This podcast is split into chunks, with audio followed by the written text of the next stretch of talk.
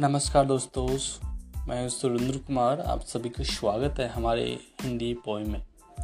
जहाँ दोस्तों कविता है, जिस कविता का शीर्षक है, वर्षा। वर्षा का हमारे जीवन में कितना महत्व होता है, किसान के लिए कितना महत्व होता है, जहाँ सूखा होती है, वहाँ पे कितना महत्व होता है। तो यही सब हम आज आप एक कविता के माध्यम से आपको बताते हैं। सुनिएगा।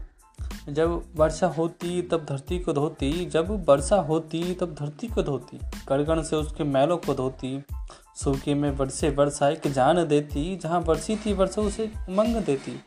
सूखा था खेत रोया था किसान। रोता देख वर्षी थी वर्षा।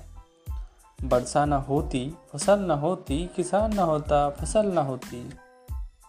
भूख से हम तड़पते, रोते होते। आज जीवन न फिर संभव होता। फ़सल न होती तो कर्ज में डूबता, फिर आत्महत्या को तत्पर होता। थोड़ा है वो खुद खाए, बाकी हम सबको खिलाए। फ़सल पकने तक, फ़सल पकने तक वो इंतज़ार करता, सीने में संजोए वो सपने रखता।